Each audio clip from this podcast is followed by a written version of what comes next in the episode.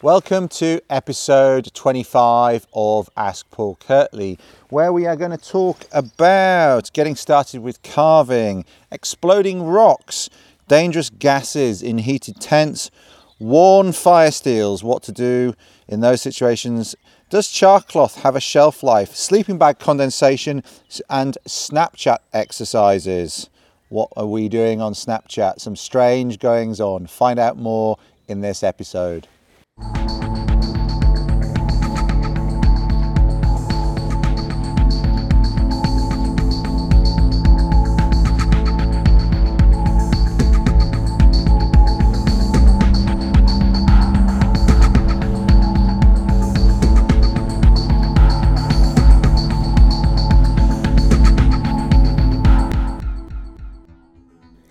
Welcome, welcome to Ask Paul Kirtley, episode 25. Apologies, this is a little later than the usual Friday evening slot. I've been running an elementary course in Sussex, elementary wilderness bushcraft course with a great bunch of guys. I've had a full course this week. Um, shout out to everyone on that course, including Tom and Mick and Josh and all the other guys that are on that course. Mikey, um, Wayne. We've just had a really, really good fun week and I've really, really enjoyed it. I'm a little bit tired and spoons and shoulders are just in camp getting sorted after that course. We've got a woodcrafter starting tomorrow, so I just thought I'd take the opportunity to record an episode of Paul Kirtley. So if you hear things going on in the background, I'm not far away from camp. You might hear wood being split. The sun's going down very shortly, so the light levels might change. We've got a few planes going over. There's a bird scarer over on the other side of the estate where there's a farm and there's crops, and that's been going popped today. So there's going to be some noises perhaps that pick up on the microphone. But anyway, great to be out in the woods. I've been out in the woods for this whole week. Um, running an elementary course, as I say, and we've got a woodcrafter coming, and it's starting to feel like spring. Um, it's, a, it's been a weird winter here. Um, it was really quite warm early on in the year and it felt like spring was going to come early, but now we're get in the middle of April now and the bluebells are only just coming out. A lot of the spring plants are not really present yet. We've still got daffodils and primroses and wood anemones, which is really, really odd. Um, teaching the elementary course where we're often teaching uh, how to identify trees because of the leaves, using the leaves to identify particularly the deciduous trees. We've got very, very few, um, and only this week have we got the silver birch coming out. They've literally just started to come into leaf this week, so it's it's really quite late now. It's been very wet again this week. It's been very wet underfoot. It's wet up in the woods. Um, we've got very heavy clay soils here, and it's the wettest I've seen it um, for a good number of years. So yeah, really, really strange weather, but again, just great to be out. Uh, lots and lots of bird life at the moment as well. We had a bivvy over on the other side of the area that we're using here, few kilometres away from here the other day, and it was absolutely beautiful. It was a sunny evening like it is tonight. The birds were singing, we were sat by the campfire, absolutely fantastic. So it's been a great week. Shout out to all the guys on that course, absolutely really, really loads of fun, lots of banter, lots of laugh, laughing around the campfire, particularly towards the end today. Um, we've just been for a couple of beers, so apologies if I sound like I've had a beer because I have, um, but very, very nice of uh, Ronnie in particular. Shout out to Ronnie for buying myself uh, a beer and to Mick um, for buying us around as well for for both of those guys for buying us a beer. So anyway, on with the episode getting started with carving. John Bland writes Hi, Paul. Um, I love your website, blog, and YouTube. Uh, thank you very, very much, John. And his question is I would like to ask this year I want to try my hand at making utensils out in the field, i.e., spoons, etc. What's the best way to start and the best equipment needed for beginners? Thanks. All the best, John. Well, John, I would start relatively small. Start with an eating spoon. If you've never done any carving before, when you say you want to get started with utensils, I'm assuming that you've not done much carving before. You maybe have carved smaller things, I don't know. But if you haven't, start with smaller utensils. um, eating spoons, um, butter knives, those sorts of things. Small projects that are easily achievable, that don't take an age, that you can work on your carving skills with. Um, choose woods that are not too difficult to carve. Sycamore, birch are particularly good if they're green. Um, don't choose fruit woods or uh, hawthorn or, or, things that are going to be hard to carve. So choose something that's relatively easy to carve. Lime as well is nice to, and easy to carve. So something like sycamore or birch, which are common, widespread, easy to be found. Lime, not so common, but if you do have some, that's really nice to carve. Um, a little bit harder, maybe rowan or even ash. You can make some nice things with those, but they're a little bit tougher. So start with those, make some small eating spoons. Look at the shape of spoons. Just pull spoons out of your cutlery drawer and look carefully at the shape of them. Try and replicate that in wood. Draw round something if you need to um, and work to that shape, work to that design. And then once you can get that down with your carving tools, um, then you can move on to bigger things. So what do you need? A, a Mora clipper, Mora companion knife is fine to start carving with and then you're going to need some sort of spoon knife to carve out a bowl. Um, Svante Djärv makes some really good ones in Sweden, and I probably butchered that name. Ben Orford makes some good ones, and then you've got a, a, standard sort of Mora, less expensive spoon knife as well. So you need something for scooping out the bowls, and then just a general bushcraft knife for carving. If you want some specific carving uh, equipment, get a Mora wood carving knife, one of the small Mora wood carving knives, and they're very, very good as well for carving. You can get more powerful cuts with those, more specific tool, but you don't need a lot. It's not going to cost you a lot of money, and you can carve a lot of great things. Then, when it comes to carving larger things, yes, you can do larger utensils, some nice serving spoons and, and whatnot. I would start maybe with some larger uh, spatulas and, and those sorts of things and then you know fairly two-dimensional in terms of being flat but you carving something bigger and particularly you're going to need to start maybe carving with an axe. So small forest axe or a wildlife hatchet depending on how big your hands are. Typically most guys small forest axe works well. Work the materials in the same way that you're working the knife. Be careful though. The the uh, the injuries that you get when you cut yourself with an axe are typically worse than when you nick yourself with a knife. So make sure you know what you're doing, but it's generally with green wood carving with an axe, it's a slicing motion. It comes from the wrist. It's all quite close by. Have a chopping block to work on. Chopping block, axe. Cherry's very nice, rowan's very nice. Again, you can use sycamore for your bigger utensils.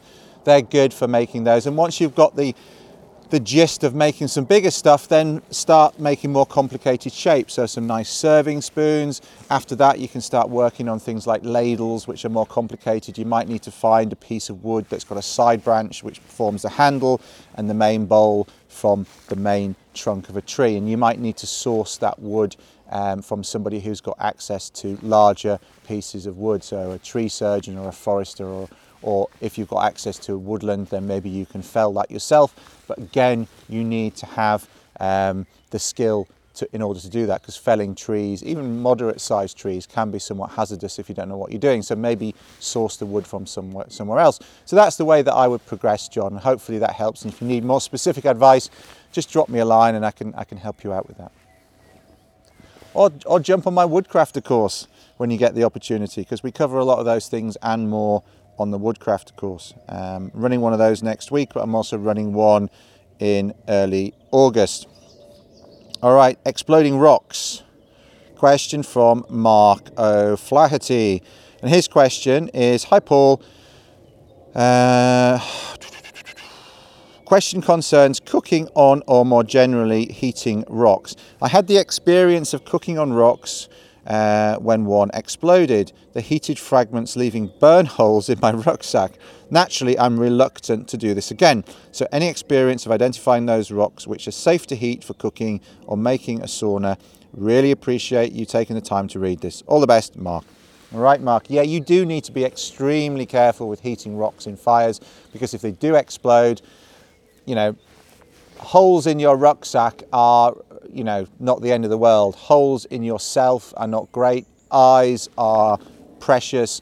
You don't want to be risking your eyesight. Um, you need to be extremely careful with rocks in that sense. It can be like a hand grenade going off in your in your fire. Um, rocks that have been wet, rocks that have been soaking in water, rocks that have water inside them, particularly porous rocks, um, are dangerous because what happens is the water uh, boils and the rocks can explode. Some rocks as well, uh, like flint, are particularly dangerous because they explode anyway and the fragments are like glass. So avoid rocks that have been in water or have soaked and avoid flint. You want dry rocks. You want things like sandstone, which is dry. You want granite, um, which is not been soaked either. Granite is particularly good because it's solid and uh, that holds a lot of heat. So if you want to cook on rocks, if you want to make a ground oven, or if you want to make a, uh, a sweat lodge or a sauna or something like that, those type of things are what you need. Um, just avoid taking stuff. There's the bed scarer avoid taking stuff from the edge of water and heating it up, you know, from the edges of lakes, from the edges of rivers, um, because that is potentially going to explode. So hopefully that helps. Short answer, um, but those are the things to avoid. Dangerous gases in heated tents. And this follows on from some of my articles on how to live in a heated tent. This is from Carlton Blackwell. His question is Hi, Paul. I've been a camper all my life since Cubs and have often wondered now I take my boys camping, should I be taking a CO2 detector with me? We use a tent, teepee with a wood stove for heating. Thanks for all the great info you supply on your site. Well, again, you're very welcome, Carlton yeah, you do want to be concerned about your kids. You should look after your boys. Um, in terms of dangerous gases in tents, the thing you really need to worry about is carbon monoxide, not carbon dioxide. So a, a carbon monoxide detector would be a sensible thing. It's a silent killer. And the way that carbon monoxide works, is, as you may know, is basically it binds to your red blood cells, um, the hemoglobin more, more readily than oxygen does, and then the oxygen can't be transported around your body, and you effectively asphyxiate due to your blood being saturated with the carbon monoxide. It's odorless, it's colourless, um, it takes you without knowing, um, and, it, and it's, a, it's a really scary thing. So yes, I would recommend if you want to be belt and braces in your tent, particularly if you're all sleeping and leaving the stove going, then get a carbon monoxide detector. That would be a sensible investment. And I don't think it's at odds with traditional camping. Um, we have these modern things available to us. Let's make use of them and, and keep your kids safe, sensible. I would do that, Carlton. Yep. Next one. Worn fire steels. And this is from David McNeil. And his question is what do we do once the end of one's fire flash becomes worn? I have been using your technique described in your video, which I will link here on YouTube and in the show notes on my blog, about making really big sparks with great success. With so much practice, I have quickly worn the bottom third of my fire flash into uh, the all too familiar hourglass shape to the point it does not function as well as it did. He's attached a picture, but um, I haven't got it here. Um, there is still plenty of usable material left, and my first thought was just to cut off the worn part. I just wanted to make sure I wasn't overlooking something before breaking out the hacksaw. Thank you for your time, Dave. No, you can do that. It just ends up being shorter. You can hacksaw it off where the hourglass is. You get some interesting sparks when you use a hacksaw on a fire steel. That's quite fun. So don't do it over your favorite surface or your favorite carpet or anything like that because you will get a shower of sparks. A hacksaw blade makes quite a good striker for fire steels. So running it across, you're going to get some sparks. Or just wait till it gets so thin you can snap it off. That's the other option. So yes, there's no issue with breaking it off. It's just gonna, you're going to end up with a shorter fire steel. But I've done that with some of mine, and then you just wear it down again, and so on and so forth. And after the second time, I usually replace mine um, because you don't. Um, you, you, the, the, the whole ergonomics of the thing changes, so I tend to just replace it after that. But yeah, you're not missing anything. That's what I would do. Next one, Charcloth shelf life. This is a good question. This is from Alex Higby. And he's watched every episode, which is very, very flattering. Thank you, Alex. And he has said, um, he said he's been a bit of a lurker so far, but he's got a question. He says, I like to use flint and steel for starting fires while out in the field here in Wyoming. And with it, I use char cloth. It's a classic combination and it works very well. I can see why you would do that, Alex. And his question is Does char cloth have a shelf life? I normally use char cloth soon after I make it, but last year I made some at the beginning of summer and did not use it for several months. When I did go to use it, I found it extremely hard to get it to catch a spark. I use all the same materials. I used all the same materials I normally do and made it the same way. The only difference was the length of time between making it and using it. If you could please answer this question, I would be very thankful. Well, Alex, um, I think it's quite straightforward. If the char cloth was working well in the first place and then it wasn't working well later, uh, I think it's a case of moisture absorption.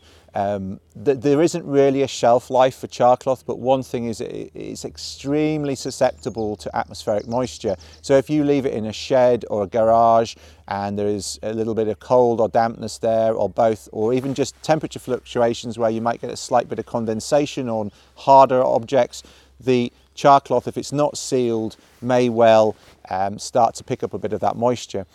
And that's the case when you're out in the woods as well. If you make some char cloth and leave it in uh, a damp environment for a few days with air um, able to get to it, it can start to really drop off in terms of how easy it is to get it to drop a, to catch a spark when you drop one onto it from a, from a flint and steel. And um, the, the easy way to, to rectify that is just put it back on some heat and drive the moisture off. So, you know, if we make our char cloth typically when we make it on courses, we use an old coffee tin, we stuff a torn up cotton tea towel, a tea cloth into there, lid on, on the fire, there's a small uh, hole, smoke and flames come out. That makes the char cloth in the first place. Once the smoke and flames diminish, we take it off, we plug the hole, leave it to cool, we've got char cloth. But then over time, if it's not sealed, plane going directly overhead there. I'm sure you can hear it. Um, they fly a bit lower when the weather's clear, that's the thing, and it's a nice evening tonight. Um, Saturday evening, I'm recording this. Flights coming into Gatwick's not that close as I've said before, but we do get them coming over. There's a turning beacon over there, and then they go off across to Gatwick. So if you're ever flying into Gatwick Airport, you may be flying over the top of me recording an Paul Kirtley episode. But yeah, so you've got this char cloth and it soaks up moisture like a sponge um, in the sense that even a little bit of moisture will go in there and it will stop it working so well.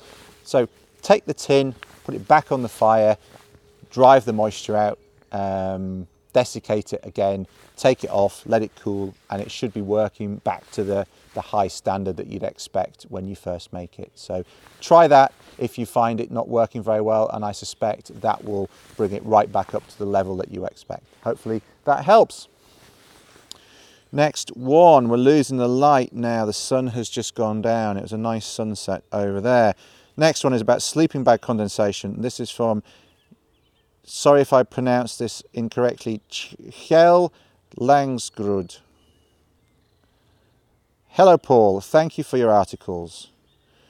I'm not so good in the English language, so please excuse me for some mistakes. Um, your English is much better than my Norwegian, so you've got nothing to nothing to apologise for. I've tried once this winter to sleep outside in minus 24 degrees Celsius. I slept well, but my sleeping bag was very wet because of the condensation of breathing. Do you have an idea about how to avoid this? Well, I don't know if you are, we're in a tent, we're in a bivy bag, we're in the forest, we're in the mountains, but generally you get a lot of condensation in your sleeping bag and your sleeping system as a whole, particularly if you have a bivy bag over your sleeping bag because you breathe into it. So if you tighten it up so much that it's over your mouth, then breathing into it, that is going to put a lot of moisture in because every time we breathe in, we are moisturizing the air and every time we breathe out some of that moisture is lost and we can put a lot of moisture into uh, clothing or sleeping equipment if we're breathing into that. So the key thing is not to be breathing into your sleeping bag in the first place, or if you have a bivy bag as well, not to be breathing into your bivy bag. The next thing is if you're inside some sort of bivy bag, then maybe it's not permeable enough, maybe it's not breathing well enough. That can cause moisture buildup on the sleeping bag as well. That's not necessarily due to you breathing into your equipment, that's just got to do with uh, perspiration from your body. Um, and we all perspire all the time. It's one of the things that helps keep our our skin supple and not from drying and cracking. We get this imperceptible perspiration that's going all the time, and overnight we're probably going to sweat, perspire, the equivalent of about a third of a litre, about um, 330 millilitres, about the size of a can of Coke or other uh, soft drink or other soda, however you want to call that. And that's going to exude from us. You often see it down towards the bottom of your sleeping bag where it's been in contact with other things. As bivy bags, you get some moisture build up there, often just close to your upper body as well, where maybe you're giving off a bit more moisture and then that can combine with you breathing into it to cause quite a lot of moisture around your shoulders and around your upper body, particularly if you've got a bivy bag over the outside of your sleeping bag. Um, so that that's largely the issue. It's that imperceptible perspiration combined with breathing that's going to add moisture into your sleeping kit. The only other issue is that if you dress too heavily and go to sleep, then maybe your temperature goes up you sweat at certain stages in your sleep you don't realize and then that moisture in your clo- in your clothing if you're wearing a lot of clothing and your sleeping equipment then builds up and that can then cause it to to not work as well for the insulative properties of the clothing and of the sleeping bag not to be working as well and that can then cause you to be cold later on in the night. So it can be tempting to put lots of clothes on when you first get in your sleeping bag and then you sweat and then it makes it wet and it makes it cold. So you need to manage that carefully and not put too many things on in the first place.